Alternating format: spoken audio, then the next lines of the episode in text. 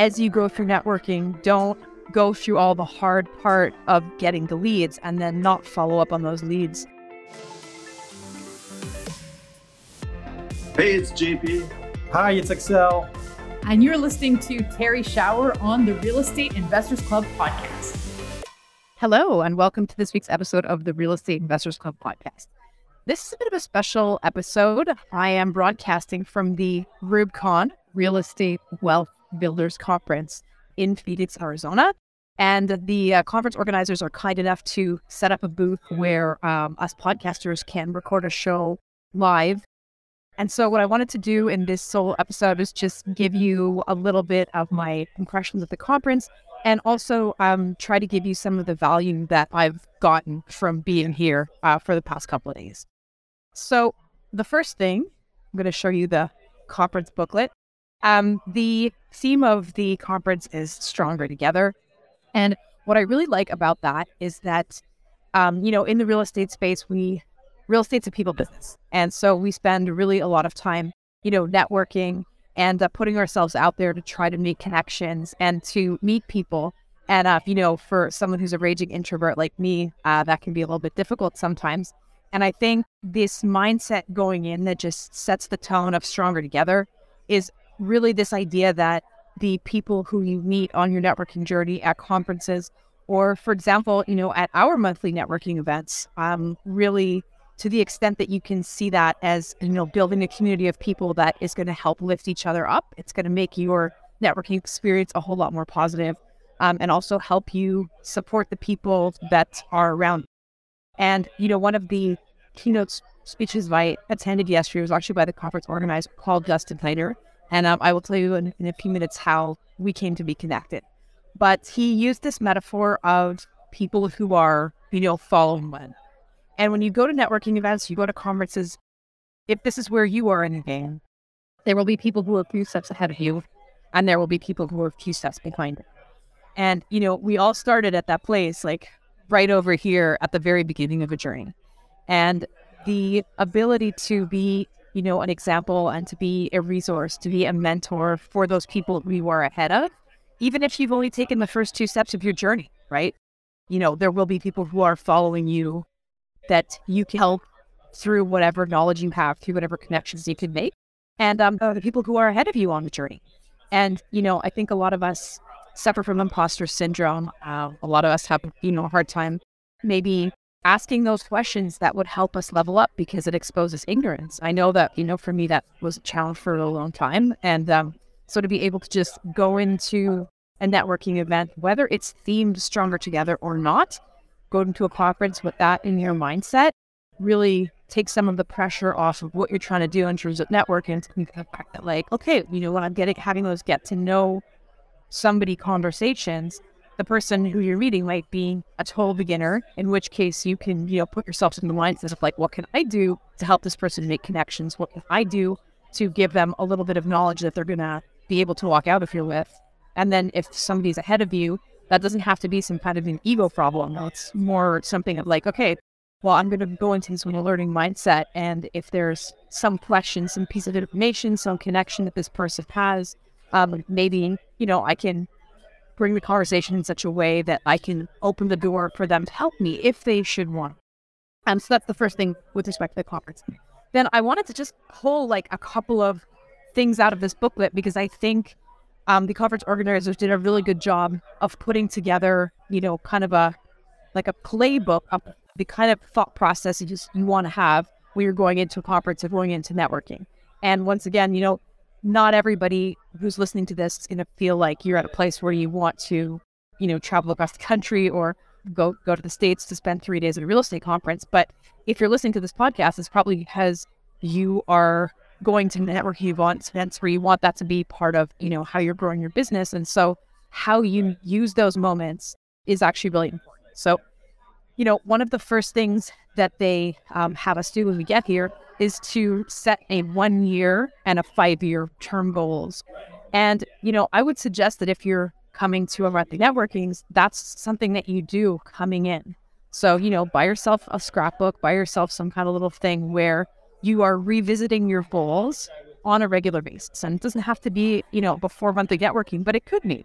You could take one hour out of your time to really review those goals, you know, and then transforming that into a success plan. So having, you know, one year term goals or, um, you know, five year goals, those are long time horizons. And in order to make sure that you st- stay on track, one of the essential things of goal setting, which I'm, you know, I'm sure you guys know, is to break that into smaller aspects. And I've spoken on this topic before, but as far as um, you know, breaking up goals, there are two ways in which you can do that. And you know, I've I've had a like a previous episode on um, habit goals as opposed to outcome. So what's the difference between a habit goal and an outcome? A habit goal is some kind of a productive habit that you want to build that's going to bring you somewhere. So like I, I think dieting is like a really you know good example of this that you can have plan of somewhere you want to go and, and actions you want to take to get there. But the habit goals, so for example, you know, put all the sweet stuff away where you're not going to encounter it in the kitchen when you're moving around the kitchen, might be a habit goal. Or like, let's say you, you want to uh, work on something in, in personal development. Um, sometimes it's not so easy to find metrics in that uh, or to, to cut that up into smaller pieces, but you can for sure set a habit goal of reading 20 minutes of personal development material every day or, um, you know, having a 10 minute meditation. It's hard to, you know, metric those kind of things. And then the other aspect of um, making sure you're staying on track for goals is metrics. And, you know, in, t- in terms of talking about, about what you can measure can be improved. And so if your your goal is going to be something, you know, oh, I want to improve my relationships or uh, oh, I want to grow my business those are like super vague goals that unless you set up some kind of metrics that are going to allow you to track that and then measure them uh, as you progress through time, it's going to be very difficult to see progress and to track. And so, what the conference organizers, you know, invited us to do is to make that one year goal, that five year goal, and then break up those two things into either building, you know, the success habits or to create some metrics that are going to allow you to see how you're progressing. Enjoying the episode so far? Have you really been listening to the episode, or has your monkey mind been taking you off in one direction or another? Our mental habits can be our biggest assets or our biggest liabilities as we pursue certain goals. For me, the biggest performance gains have always come from training my mind. In my book, Mindful Landlord, I talk about how you can train your mind and how you can apply some of these strategies to your journey in the real estate field. The book is available on Amazon and also on its website, mindfullandlord.com. Now I'll stop evangelizing for the power of mental training and let you get back to the show. Then one, one of the other things that, you know, I really appreciated about the, the questions that they have in, in the booklet is talking about who do you want to follow up with after the conference and what do you want to explore?